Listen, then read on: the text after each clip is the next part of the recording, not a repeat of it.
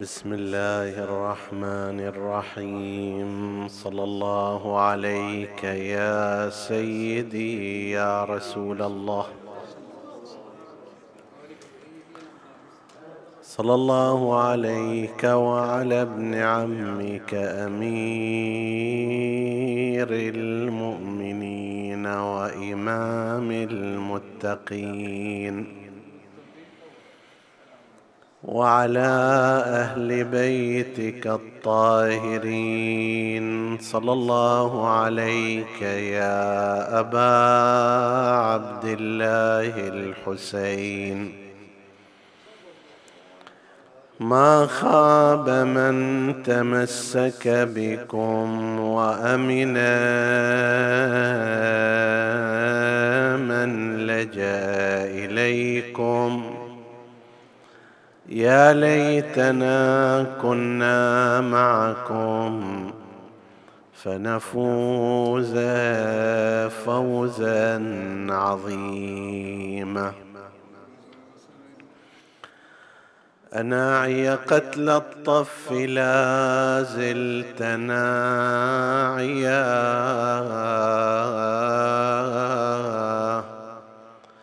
تهيج على طول الليالي البواكية. أعد ذكرهم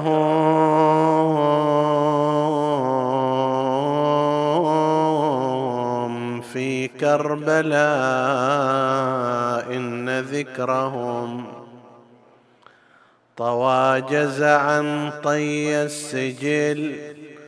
فؤاديا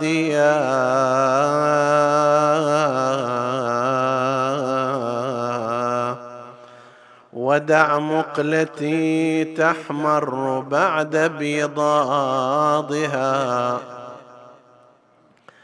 بعد رزايا تترك القلب واهيا ستنسى الكرى عيني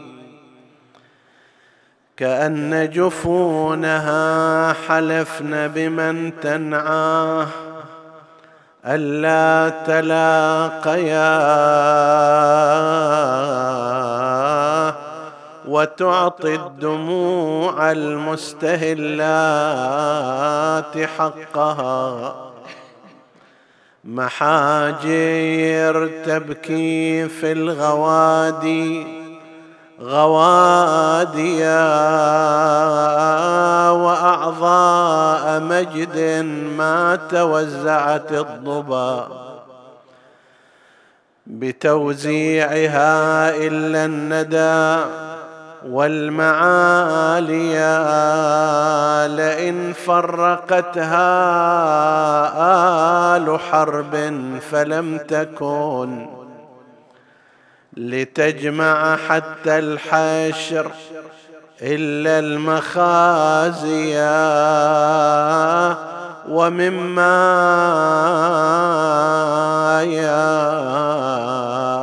يهيج القلب عن مستقره ويترك زند الغيظ للحشر واريا وقوف بنات الواحي عند طليقها وقوف بنات الواياح عند طليقها بحال له يشجين. حتى الأعادي يا أبا حسن يا أمير المؤمنين. أبا حسن تقاضتك حرب دينها فأساءت في بنيك التقاضيا مضوا عطر الأبراد يأرج ذكرهم. عبيرا تهاداه الليالي غواليا. لكنما الأمر لله لا حول ولا قوة إلا بالله العلي العظيم. إنا لله وإنا إليه راجعون. وسيعلم الذين ظلموا أي منقلب ينقلبون والعاقبة للمتقين. عطروا مجالسكم بذكر محمد وآل محمد.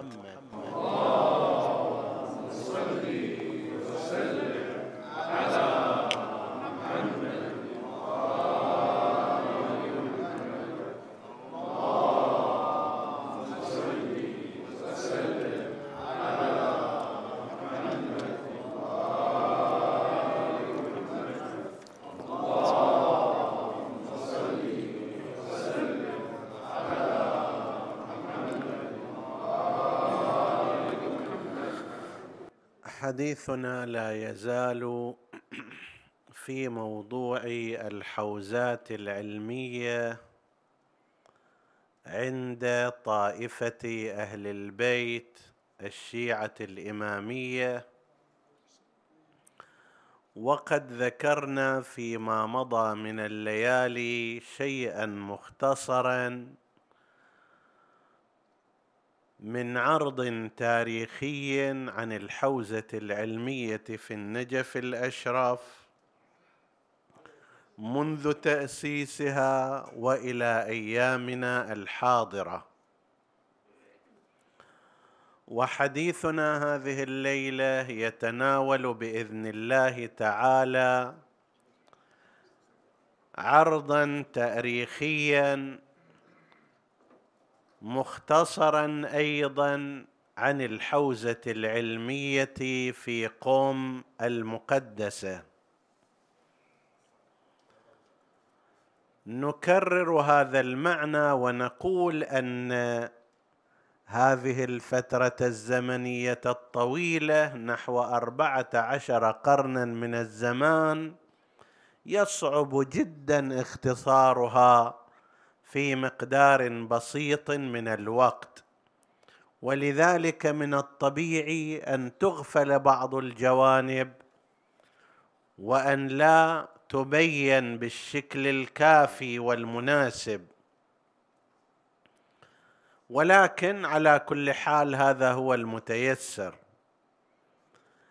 الحوزة العلمية في قوم المقدسة يمكن تأسيس بدايتها وتأريخ بدايتها بهجرة الأشعريين من الكوفة إلى منطقة قم. وذلك في حوالي سنة ثمانين للهجرة. في سنة ثمانين للهجرة الأمويون اجبروا قبيلة يمنية أن تجلي عن الكوفة قبيلة الأشعر ومذحج وكنده وهي قبائل مدنية قبائل يمنية استوطنت في الكوفة وهم من شيعة أهل البيت عليهم السلام. يشهد لذلك مثلا أن قسما من أبناء هذه القبائل كانوا مع المختار الثقفي ورأسهم السائب ابن مالك كان ممن قتل مع المختار قتله أنصار مصعب بن الزبير. بعد ذلك أيضا الحجاج لما جاء بعدما انهزم الزبيريون وسيطر الأمويون على الكوفة. عارضه ابنه عارض الحجاج ابن السائب محمد بن السائب الأشعري. فالحجاج على أثر ذلك هددهم بأنكم إذا ما خرجتم من الكوفة سيصنع بكم كذا وكذا. ففعلا هم خرجوا جماعات كثيرة من هذه القبائل وخرجوا من الكوفة اتجهوا في الغالب إلى إيران. وبسببهم كانت الموجة الأولى من التشيع في إيران لأن إيران تقريبا خمس مراحل مرت بها إلى أن صارت شيعية بالكامل تقريبا أول مرحلة من هذه المراحل اللي كانت مهمة جدا هي على يد الأشعريين. قبلهم كان ولكن شيء بسيط. فذهبوا اتجهوا إلى قم. في قم هناك رأوا أن أهل هذه المدينة والذين في قسم كبير منهم ما كانوا على منهج التشيع يتعرضون لغارات من الأعداء من البادية من اللي في أطراف المدينة كل شوية يغيروا عليهم ويسلبون أموالهم أغنامهم كذا ويذهبون إلى موعد آخر. فلما جاء الأشعريون هناك قالوا للناس إحنا حاضرين ندافع عنكم وعن أنفسنا. ليش هذول ليش صايرين طعمة لهؤلاء الغرباء؟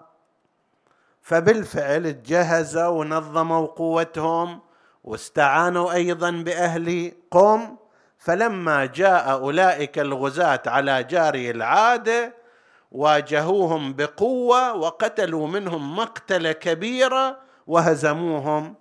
فبعد هذولاك ما فكروا أن يجوا. خلص بعد. شكل الأشعريون الشيعة شيعة أمير المؤمنين القادمون من الكوفة مهجرين تحت تهديد الحجاج شكلوا في بلدة قم. حماية لأهلها من غزوها من المهاجمين والسراق واللصوص. احسنوا أيضا العلاقة أخلاقهم كانت طيبة أمورهم الدينية كانت مضبوطة انشغلوا بالتجارة. فالناس أقبلوا عليهم وتعرفوا على مذهبهم وديانتهم وامنوا بآل محمد.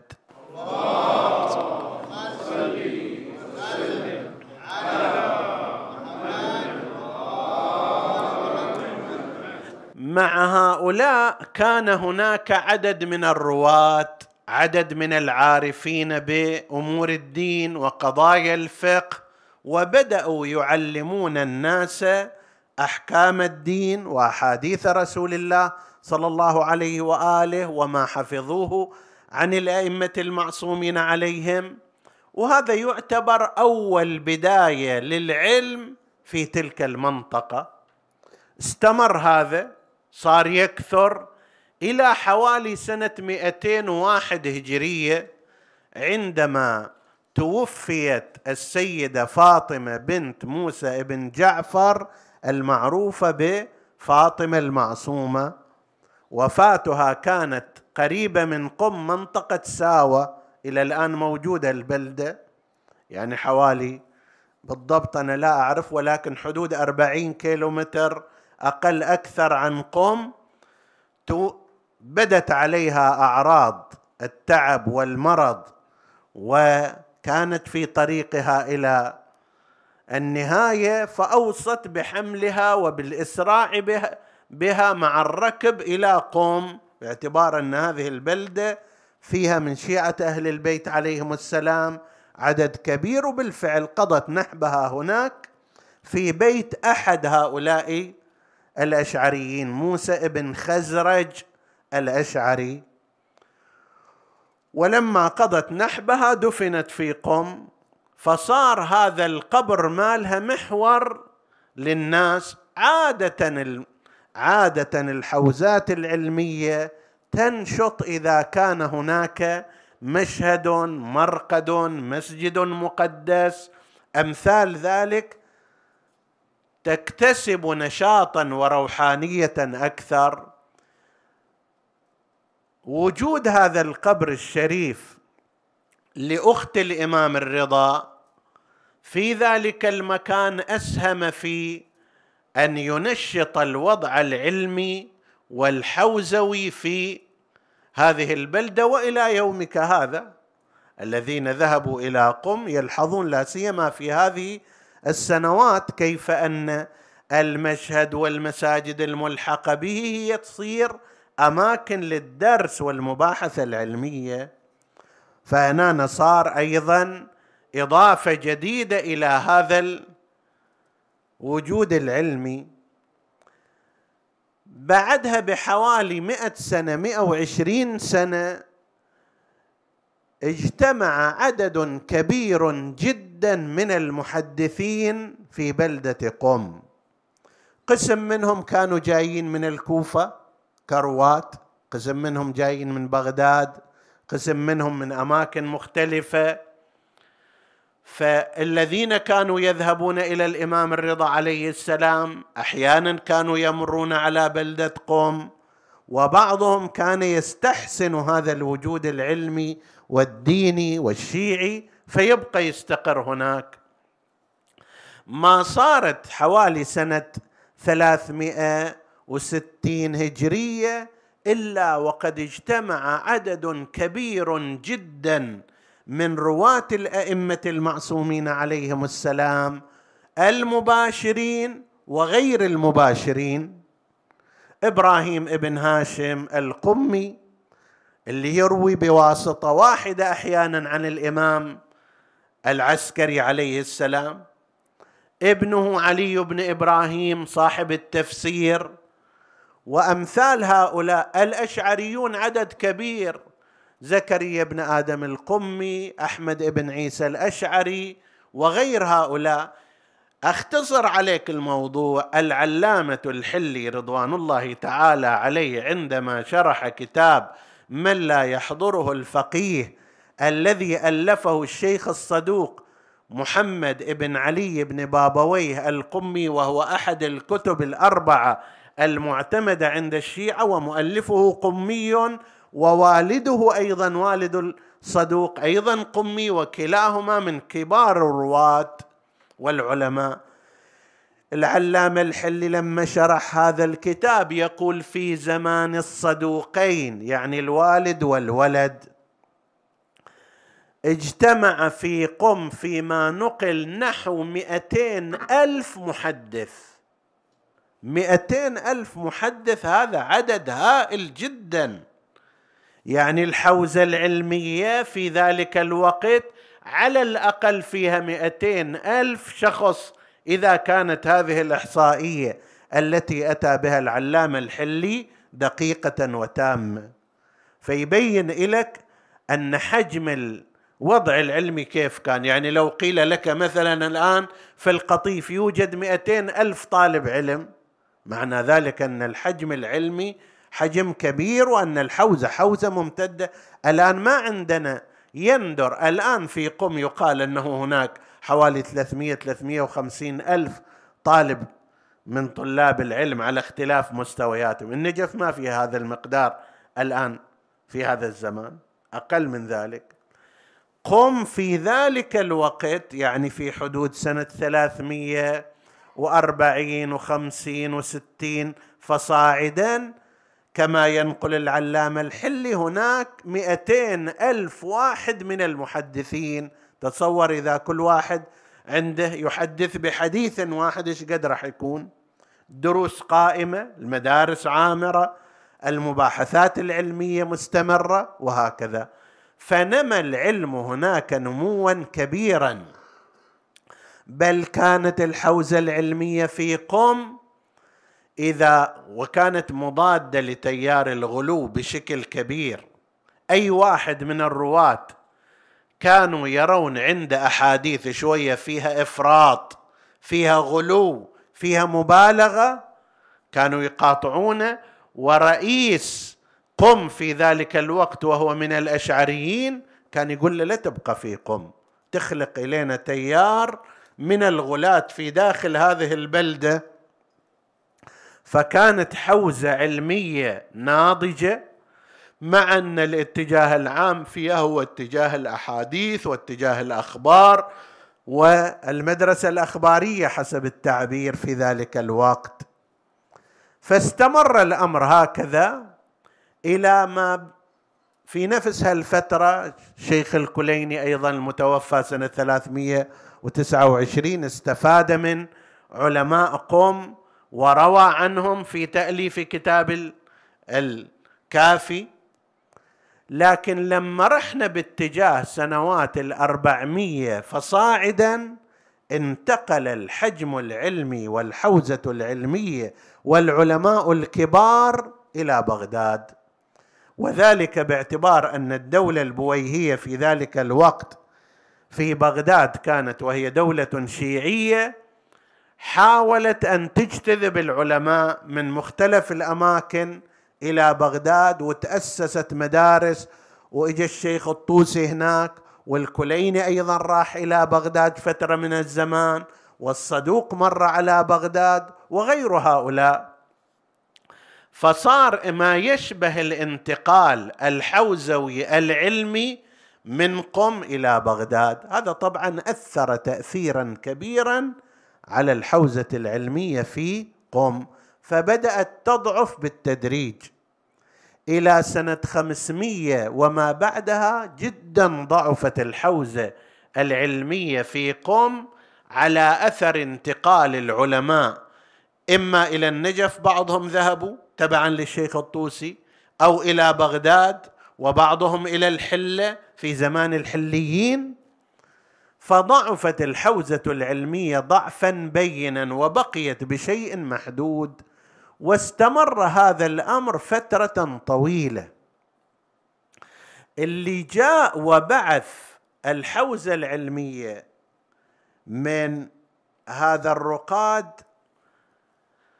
راح يجي بعد فترة طويلة. المرحوم الشيخ عبد الكريم الحائري اليزدي متوفى سنة 1355 هجرية. يعني شوف من سنة 500 و600 إلى هذه الفترة رجعت الحوزة في قم إلى حالة بسيطة وكبلدة صغيرة والحوزة العلمية فيها أيضا كانت ضمن هذا الإطار. إلى هذا الزمان لما إجى هذا الشيخ عبد الكريم الحائري اليزدي رضوان الله تعالى عليه. كان من طلاب الميرزا الشيرازي الكبير الميرزا محمد حسن الشيرازي قائد ثورة التنباك والمحارب للبريطانيين واستعمارهم الاقتصادي إلى إيران. وميرزا محمد تقي الشيرازي الذي قاوم الإنجليز في العراق تلمذ على يد هؤلاء وعلى يد أمثالهم من العلماء الكبار ثم بعد ذلك أراد الرجوع إلى بلده الاصلي وهو يزد. لكن إلحاح الطلاب والعلماء عليه وله من تلامذه الشيخ عبد الكريم الحائري أستاذ مجموعة من مراجع التقليد منهم مثلا سيد الخميني رحمه الله هذا أستاذه الحائري سيد القلبايغاني رحمة الله عليه أيضا مرجع تقليد وقلد لفترة من الزمان هذا من تلامذة هذا العالم الشيخ الحائري الشيخ لطف الله الصافي وأمثال هؤلاء سيد شريعة مداري عدد من العلماء الذين كانوا في ذلك الوقت سيد المرعشي النجفي رضوان الله تعالى عليهم أجمعين وغير هؤلاء هذول كانوا من تلامذة هذا الشيخ عبد الكريم. هؤلاء وغيرهم أصروا على الشيخ عبد الكريم الحائري لا تروح إلى يزد بلدتك.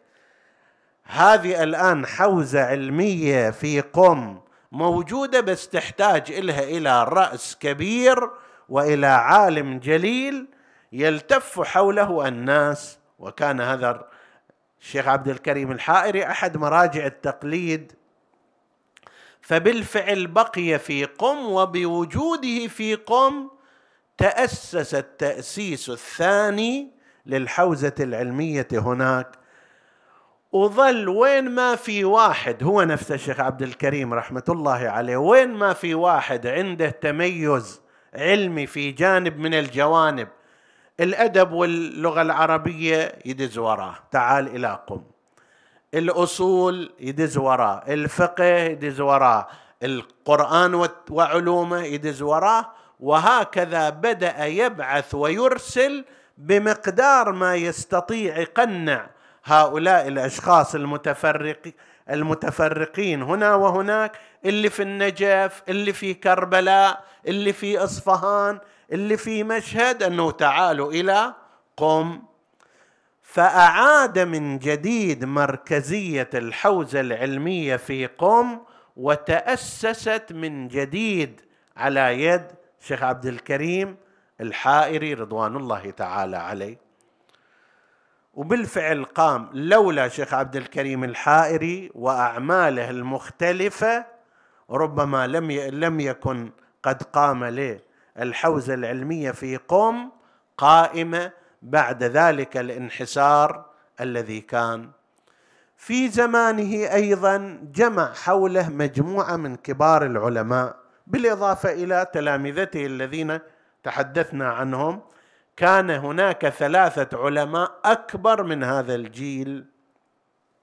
واحد يسمونه سيد محمد حجة وإليه تنسب المدرسة الحجتية موجودة في قم الآن وأنشئت من ذلك الزمان مدرسة ضخمة جدا حوالي مساحتها 15 ألف متر تحتوي على نحو 120 غرفة للطلبة. مدارس العلمية مهمة جدا في الحوزات باعتبار أنه ليس كل الطلاب يأتون وهم متزوجون أو قادرون على إيجار البيوت.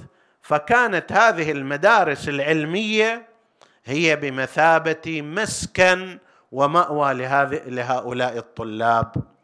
هنا خل افتح قوس. هذه من الأمور التي في بعض المناطق قضية الأوقاف غائبة عنها مع أهميتها الكبيرة. يعني الآن مثلا إحنا في مثلا في منطقتنا هنا في بلدنا كثير من الناس يقومون جزاهم الله خير بإعداد مبالغ مالية ويبنون حسينية ويوقفونها لذكر الإمام الحسين. عمل ممتاز بلا ريب. آخر يجي يبني مسجدا ويوقفه كذلك لعبادة الله عز وجل والصلاة فيه والذكر. هذا عمل جدا رائع وبديع. لكن بحسب ما رأيت مثلا لم نسمع عن أحد مثلا أوقف مدرسة علمية لطلاب العلم. الحوزات العلمية نقطة قوتها بالإضافة إلى وجود المراقد وجود المدارس وجود مدرسة علمية يكون الدرس فيها. إذا أحد من مكان آخر جاي يسكن فيها ويبقى فيها وبالتالي هو لا يدفع اموالا لأجل الإيجار. موقوفه على طلاب العلم وتصير محورية الحوزة العلمية في هذه المدارس.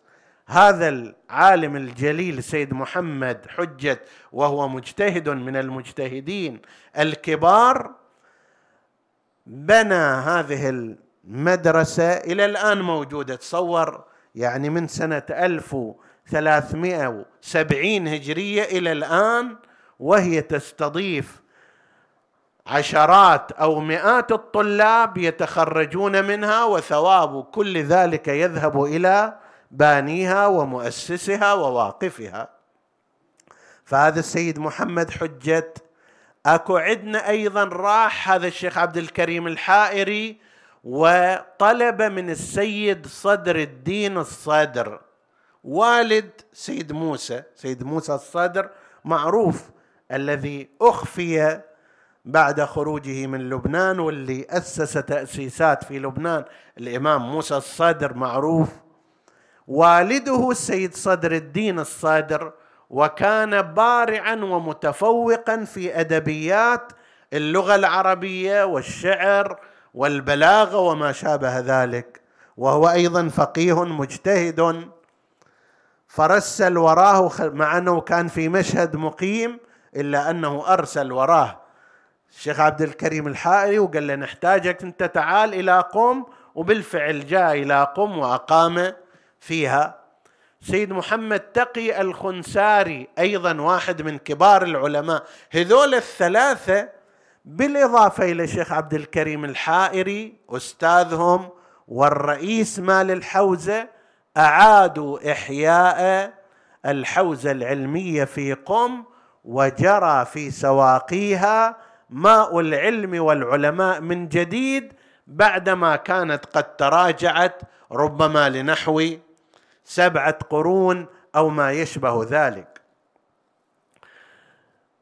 لما انتقل الشيخ عبد الكريم الحائري إلى رحمة الله تعالى تم إقناع السيد حسين البروجردي رضوان الله تعالى عليه وهو أيضا أحد الفقهاء العظام من تلامذة الاخند الخراساني والسيد كاظم اليزدي والميرزا محمد تقي الشيرازي في العراق وكان عالما جليلا جدا وصاحب فكر عجيب زعيم بكل معنى الكلمة. له أفكار مهمة جدا وبرامج عجيبة تحدثنا عنه في أثناء حديثنا عن علماء الشيعة وبينا جانبا من أدواره. فتم مخاطبة السيد البروجردي نقلوا أن السيد الخميني رحمه الله والشيخ المطهري وغير هؤلاء الشيخ المنتظري وهذول أيضا من تلامذة السيد البروجردي تخاطبوا معه وكان أصله من بروجرد. بعد ما أكمل دراساته في النجف وحاز شهادات الاجتهاد دا يرجع إلى منطقته بروجرد فذهبوا إليه وتحدثوا معه وبينوا له أهمية وجوده في حوزة قم وحاجة هذه الحوزة إليه. وبالفعل تم مجيئه فانتعشت الحوزة العلمية من جديد في قم وأصبحت تنافس باقي الحوزات لكثرة العلماء والمجتهدين والفقهاء الذين كانوا فيها. فتأسس من جديد هو أيضا صار إلى مرجعية عليا سيد البروجردي رحمه الله لا سيما بعد وفاة سيد أبو الحسن الأصفهاني. وقبل بروز مرجعية سيد محسن الحكيم كانت له مرجعية بالذات في إيران مرجعية عامة وكان شخصية كبيرة جدا. وكان شاه إيران في ذاك الوقت رضا بهلوي والد الشاه الذي عزل كان يخشى جانبه ويحترم مقامه ويوقر جانبه. فتجددت الروح في الحوزة العلمية في قم بوجود هؤلاء العلماء. أنت تصور من خلال هذا كيف أن وجود العالم الفقيه المتمكن في منطقة معينة من الممكن أن يصنع حوزة علمية ممتدة؟ بدون ذلك ممكن أن تبقى المنطقة 200 300 سنة 400 سنة ليس فيها أثر واضح للعلم الشرعي والحياة الدينية العلمية. لكن إذا اجى مثل شيخ عبد الكريم الحائري إذا اجى مثل سيد حسين البروجردي تحيا هذه المنطقة في علمها وبتبعها ينمو الإيمان والتدين عند الناس بمقدار ما ينمو العلم. فاستمر سيد البروجردي رحمة الله عليه إلى سنة وفاته 1380 والحوزة العلمية أخذت طابعا تصاعديا إلى بدايات هذا القرن الهجري عندما جاءت حركة السيد الخميني رضوان الله تعالى عليه بعد هذه أتاحت للحوزة العلمية المجال الأعظم. ليش؟ لأنه في نفس الوقت اللي حصل التضييق على الحوزة العلمية في النجف ضمن خطة الأحزاب العلمانية الكافرة للقضاء التام على الحوزة العلمية. وقد ذكرنا جانبا من ذلك. وصل كما قلنا عدد طلاب الحوزة في النجف الأشرف في زمان هؤلاء المجرمين إلى ستمائة واحد. ستمائة واحد بينما كان قبل مجيئهم أكثر من عشرين ألف.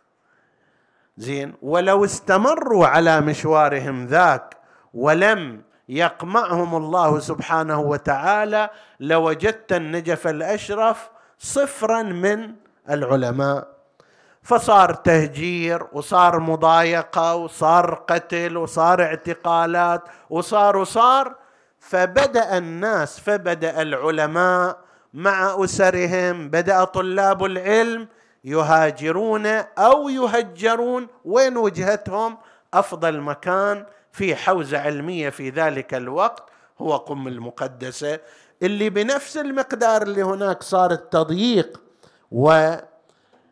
والإبعاد والاضطهاد هنا صار فتح الأبواب ومجال واسع ودعم كبير على مختلف المستويات فعظمت الحوزة العلمية في قم عظمة كبيرة منذ ذاك اليوم وإلى يومنا هذا حتى لقد قدر بعضهم عدد الطلاب العلم في قم المقدسة الآن على مختلف مستوياتهم بما يزيد عن 350 ألف طالب علم مع أسرهم. وهذا حجم استثنائي لأنه الإنتاج العلمي اللي راح يحصل من وراء هذا سيكون إنتاجا عظيما جدا. ولا تزال الحوزة العلمية في قم ضمن هذا الإطار مزدهرة عامرة وضعها وضع جيد تساعدها الظروف الخارجية. لا يوجد هناك موانع أمامها وكل يعمل على شاكلته فيها نسأل الله أن يزيد في توفيق هؤلاء العلماء وهذه الحوزات العلمية وأن يأخذ بيدهم. الحقيقة أن هذا كله نريد أن نقول نقول منه أن الفئات الأخرى المذاهب الأخرى الغالب طول التاريخ كانت محمية بجهه سياسية بسلطة بدولة بغير ذلك فتوفر لها كل احتياجاتها بل حتى الجامعات تخدم هذا الجانب الشرعي والعلمي. أكثر الأماكن الآن هي مزودة من خلال تلك الجامعات بالعلماء في تلك المذاهب الأخرى. الإمامية في أغلب سنوات التاريخ لم تكن لديهم دولة تحميهم وتعينهم لكن الله سبحانه وتعالى سخر لهم شيئا آخر وهي المرجعية الدينية التي حمت هذا الكيان وحافظت عليه ووسيلتها في ذلك هو الحوزة العلمية وما يرتبط بالحوزة العلمية. في المرجعية الدينية هي اللي طول هذه المدة حمت الحوزات أسست الحوزات بعثت الحوزات جددت الروح فيها أنفقت عليها. تتصور مثلا هذا المثال إذا كان لنفترض في زمان من الأزمنة لنفترض في العراق أيام زمان. طيب أربعين ألف أربعون ألف أو أكثر أو أقل من طلاب العلم. طالب العلم كيف يأكل؟ كيف يشرب؟ كيف يسكن؟ من الذي ينفق عليه؟ لا لا لا يتوفر لكل الأشخاص أموال شخصية من عندهم أو من آبائهم. الأكثر ليسوا هكذا. لولا أن المرجعية الدينية وفرت هذه الوسائل. تدريد سكن هذه مدرسة موجودة. وكانوا يبعثون إلى تأسيس المدارس ووقف المدارس والتشجيع والتحريض عليها. وهم كعلماء أيضا يؤسسون مما يصل إليهم من الحقوق الشرعية. هذا الجانب كثير من المدارس الآن بأسماء أصحابها الذين اسسوها الآن عندنا مؤسسة ضخمة جدا ومدرسة كبيرة جدا في النجف الأشرف دار العلم للامام الخوئي رضوان الله تعالى عليه.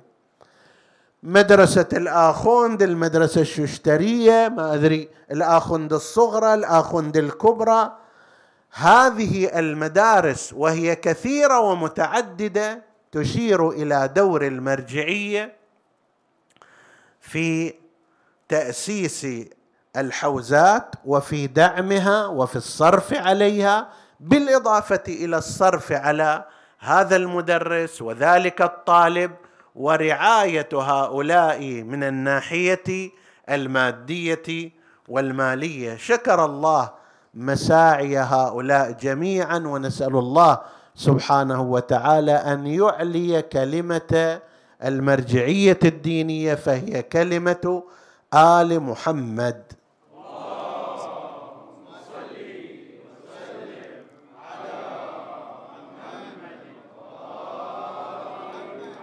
لا نطيل عليكم أكثر من هذا. مرور إجمالي سريع أنا ألخص فيه الحديث أن الحوزة العلمية في قم فيما يعلم بدأت في نحو سنة ثمانين هجرية وما بعدها على أثر قدوم بعض الأشعريين الذين كانوا يحملون علم أهل البيت وبعضهم عندهم روايات وأوصلوها إلى قم وبوصولهم أيضا وصل التشيع إلى تلك المنطقة.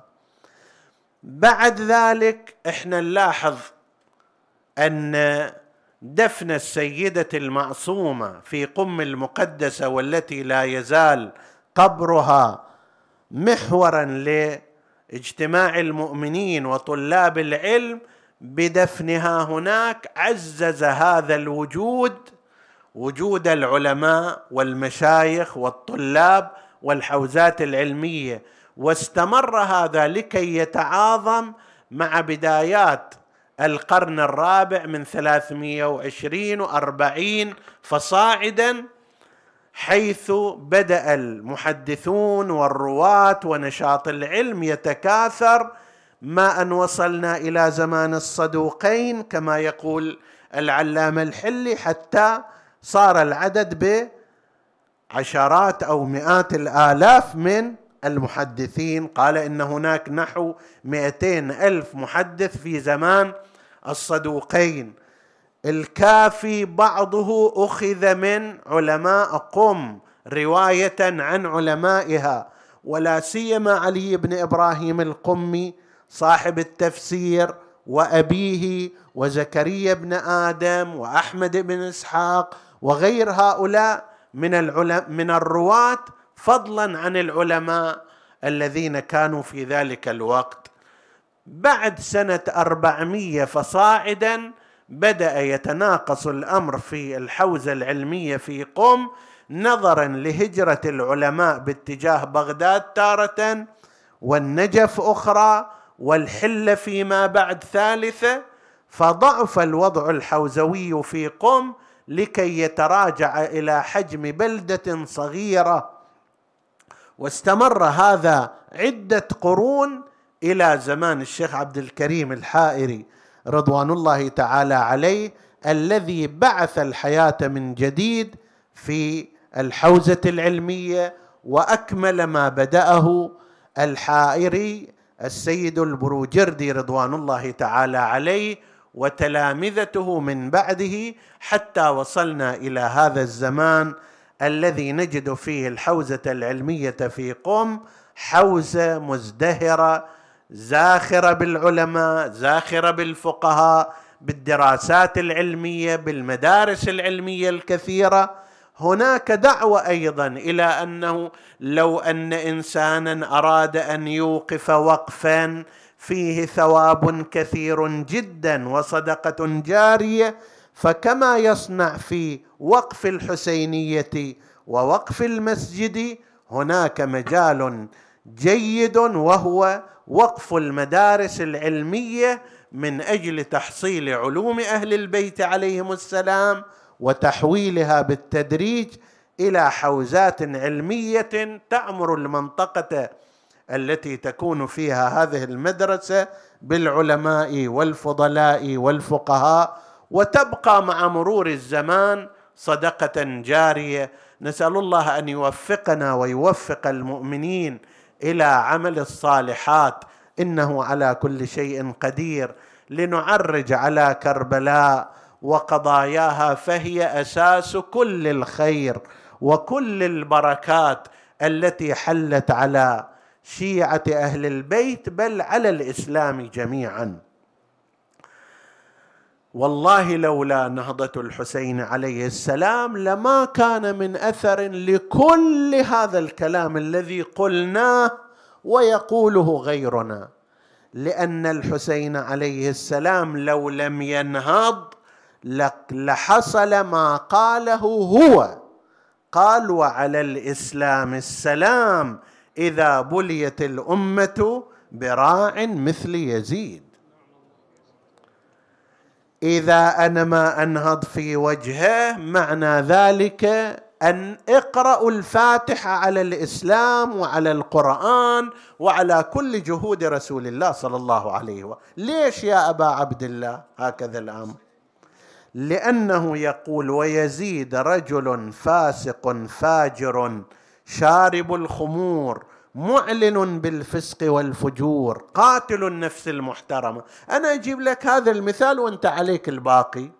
تصور أن عندك حافلة سيارة تنقل الركاب في طريق جبلي مملوءة بالناس وتسلمها إلى رجل ثمل سكران لا يعرف موضع قدميه. ماذا سيحصل؟ هذه السيارة ستنقلب في نهاية الوادي وتتلف أرواح الناس. ليش؟ لأن القائد لأن السائق رجل سكير ثمل لا يعرف ماذا يصنع. الإمام الحسين عليه السلام يقول هذه سيارة الأمة هذه سفينة الأمة. إذا سلمت إلى رجل سكير بهذا التعبير مو فقط عند الحسين عليه السلام على عند غيره. قال بعضهم أربع خصال لو لم يكن منهن إلا واحدة في معاوية لكانت ذلك مخزاة له. واحد منها تأميره ابنه يزيد سكيرا خميرا على الناس من غير شورى ولا رضا بأهلها. مو مو يسكر هذا سكير سكير صيغة مبالغة يعني لا يكاد يعي لا يكاد يستيقظ من هذا الأمر الذي كان فيه. أنت هذا ما تسلم سيارة فيها عشرة أشخاص عشرين شخص. تسلمه مصير أمة بكاملها. تسلمه مصير القرآن. تسلمه خطب الجمعة. تسلمه المساجد تسلمه حرم رسول الله الكعبة كل هذه الأمور تسلمها بيد رجل بهذه المواصفات. ماذا سيصنع فيها؟ وهذا مو فقط موقوف عليه لا هو من سلسلة نسب. جده قال أبو سفيان في مجلس الخليفة الثالث مما نقله عنهم ابن عباس قال يا بني أمية تلاقفوها تلاقف الصبيان بالكرة فوالذي يحلف به أبو سفيان ما من جنة ولا من نار. هذا الجد. الأب من هو؟ معاوية. معاوية يقول في شأنه واحد مو متهم بأنه شيعي. الزبير ابن بكار في كتابه الموفقيات الأخبار الموفقيات. قضية طويلة أنا أوجزها. ابن المغيرة ابن شعبة. المغيرة ابن شعبة واحد من ولاة معاوية من أنصاره من المخلصين إلى يقول كل ابنه يقول كل ليلة أبي كان يجي إلى إلى البيت فيمدح. معاوية ويثني على حكمته وعلى عقله كل ليلة هكذا سهرته وياه إلى أن ذات ليلة جاءني وهو منكتم منقبض الوجه. فقلت له أبا ما بك؟ فقال لي جئتك من عند أكفر الناس وأخبثهم. قلت له من هذا أكفر الناس وأخبثهم؟ قال معاوية. قلت له كل ليله انت تمدحه وتثني عليه. شو اللي صار؟ فقال كنت معه الساعة فقلت له يا معاوية إنك قد ملكت الأمور وقد كبر سنك. ذاك الوقت عمره حوالي 68 سنة. هو معاوية مات وعمره 78 سنة. الحادثة قبل وفاة المغيرة ابن شعبة يعني كان عم وهو مغيرة توفي قبل معاوية بعشر سنوات يعني حوالي عمره 68 67 سنة. فهذا يجي يقول له أنه ترى أنت كبر سنك وقد ملكت الأمر كل شيء صار تحت إيدك الآن من زمان علي بن أبي طالب إلى الآن عشر سنوات. وليس لدى آل أبي طالب شيء عليك. يعني ما ما هم في نية أن يقوموا عليك وينتفضوا عليك. فلو نظرت إليهم وأحسنت إليهم ووصلت رحمهم وأخرجت ضغائن قلوبهم ما دام الأمور كلها صارت بايدك وتحت آه، حكمك وسلطتك وهذول بعد ما ينخاف عنهم. علي بن أبي طالب قتل الحسن انت صالحته والأمور مستقرة إليك. فلو أحسنت إليهم أخرجت ضغائن القلوب قربتهم أعطيتهم. فقال لي مه عن هذا اسكت. لقد ملك أخو تيم فعدل. خليفة الأول فما عدا أن هلك حتى هلك ذكره. راح خلاص ما حد يذكره وملك أخو عدي فما ان هلك حتى هلك ذكره ثم ملك أخونا عثمان فأحسن السيره فما عدا أن هلك حتى هلك ذكره. وهذا ابن أبي كبشة يصرخ باسمه كل يوم خمس مرات لا والله إلا دفنا دفنا. منو ابن أبي كبشه يقصد نبينا المصطفى محمد؟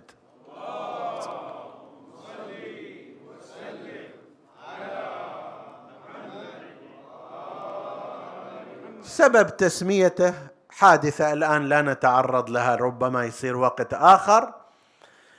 فيقول هذا الرجل حتى لم يأتي باسم رسول الله. يقول ابن أبي كبشه لأن هذا ابن أبي كبش أبو كبشة يقولون رجل خرج على قريش وسفه آراءهم ورفض طريقتهم. فيقول هذا مثل ذاك كأنه ابنه معارض لقريش ولا يرضى بطريقتهم. وبالتالي أنا لا أرتاح إلى أنه يقرأ أشهد أن لا إله إلا الله وأشهد أن محمدا رسول الله في كل أذان وفي كل وقت صلاة وإلا دفنا دفنا أنا أريد أن أدفن هذا الذكر. فذاك الجد يقول ماذا؟ لا من جنة ولا نار. وهذا يقول إلا دفنا دفنا. والولد ماذا يقول؟ لعبت هاشم بالملك فلا خبر جاء ولا وحي نزل. زين هنا لو أن الحسين عليه السلام لم ينهض لم يثر هل كان هناك حوزة أو عالم أو قرآن أو حديث أو غير ذلك؟ أبدا لا يوجد شيء من ذلك. فما رأى السبط للدين الحنيف شفا إلا إذا دمه في كربلاء سفك وما سمعنا عليلا. لا علاج له إلا بنفس مداويه. إذا هلك لذلك خرج الحسين عليه السلام من أرض مكة متجها إلى كربلاء إلى أرض الشهادة وكان على موعد فيها بينما السبط باهليه مجد في المسير وإذا الهاتف ينعاهم. ويدعو ويشير إن قدام مطاياهم مناياهم تسير. ساعة إذ وقف المهر الذي تحت فرقا صهوة ثان فأبى أن يرحلا. فدعا في قومه يا قوم ما ذي الفلا قيل هذه كربلاء قال كرب وبلا خيموا إن بهذه الأرض ملقى العسكرين وحسين وحسين. ها هنا تنتزع الأرواح من أجسادها بضبا تعتاض بالأجساد عن أغمادها وبهذه تحمل الأمجاد في أصفادها. جهز حالك يا زينب.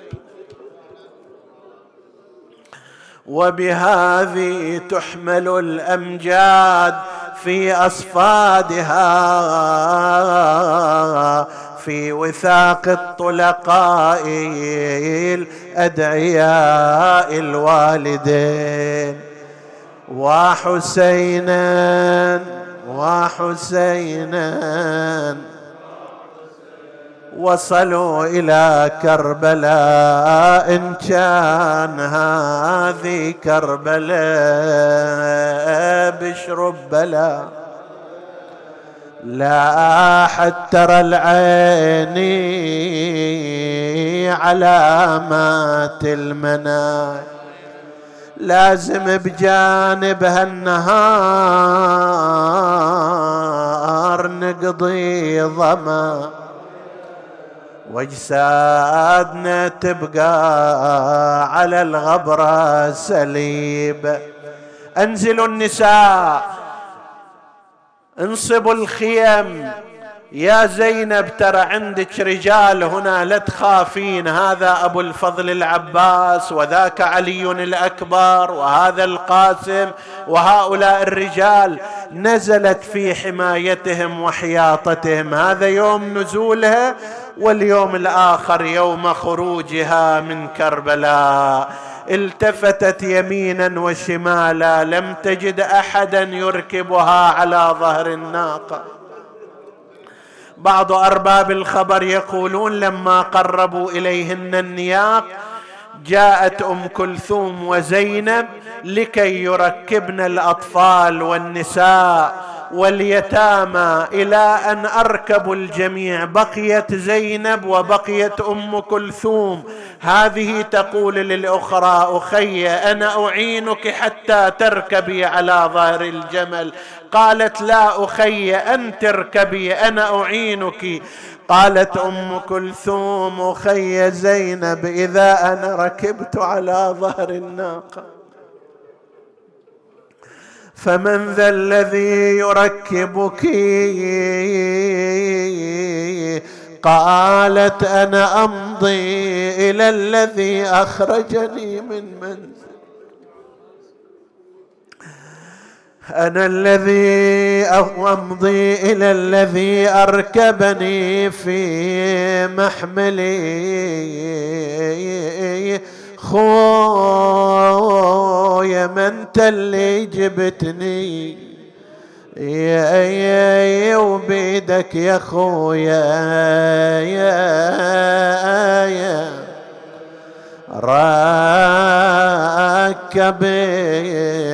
ركبتني خويا طول الدرب ما فارقتني. بس ما رحت عني وعفتني. اي والله بس ما رحت عني. عني وعفت. عقبايك بني أمية ولتني دقعد يا خويا وشوف. عباس تسمع زينبا تدعوك من لي يا حماي؟ إذا العدا سلبوني. أولست تسمع ما تقول سكينة عما؟ يوم الأسر من يحميني نسألك اللهم وندعوك باسمك العظيم الأعظم. الأعز الأجل الأكرم يا الله. اغفر لنا ذنوبنا كفر عنا سيئاتنا. آمنا في أوطاننا لا تسلط علينا. من لا يخافك ولا يرحمنا ولا تفرق بيننا وبين محمد وآله طرفة عين. فضل اللهم اخواني السامعين فردا فردا اقض اللهم حوائجهم واشف مرضاهم لا سيما المرضى المنظورين ومن اوصانا بالدعاء وادفع اللهم هذا الوباء والبلاء عن عبادك يا رب العالمين تقبل اللهم عمل المؤسسين باحسن القبول إلى أرواح موتاهم وموت السامعين. نهدي ثواب الفاتحة تسبقها الصلوات.